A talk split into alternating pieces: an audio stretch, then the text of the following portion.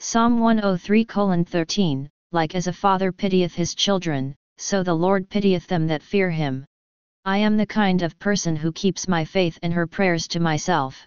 I hardly used to, even during college days, discuss God or faith with friends. Well, at school, we used to, and I was not even into catechism because I had to grow up in a Protestant order, for which I had less exposure than my siblings and cousins because of my parents' transfers.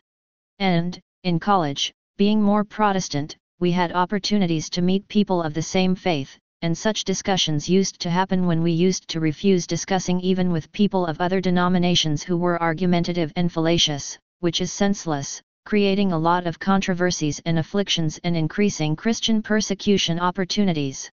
Well, this has been the case, and the people with whom we discuss religion got narrowed down, not even people of the same denomination, because of fallacies and increased expectations in them to endorse their opinions and views as appropriate to be part of their mass.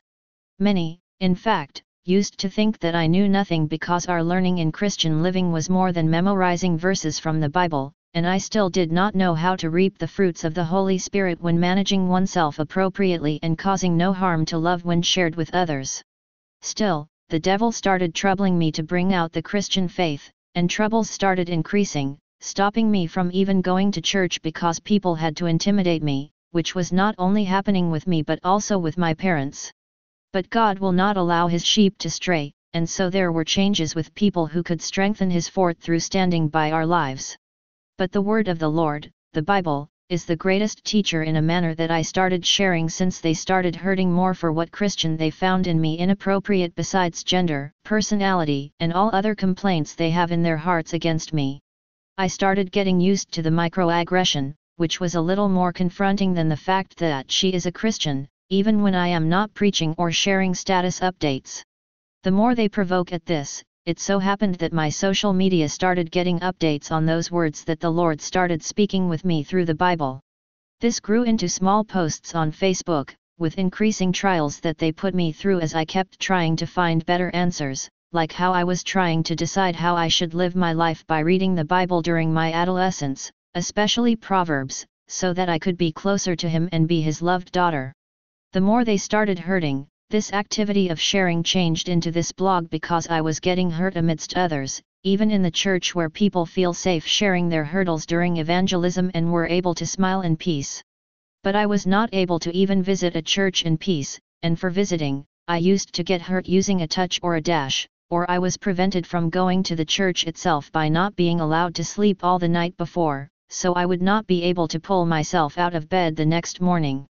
And, this has turned only worse with time. By 2021, one woman in the name of the Lord started instigating people to harass me brutally, misusing this technology that causes pain, making it more aggressive to their sexist way of gender disgracing culture, like how people belonging to the Ashes Society disgraced Christian women in public in the 19th century.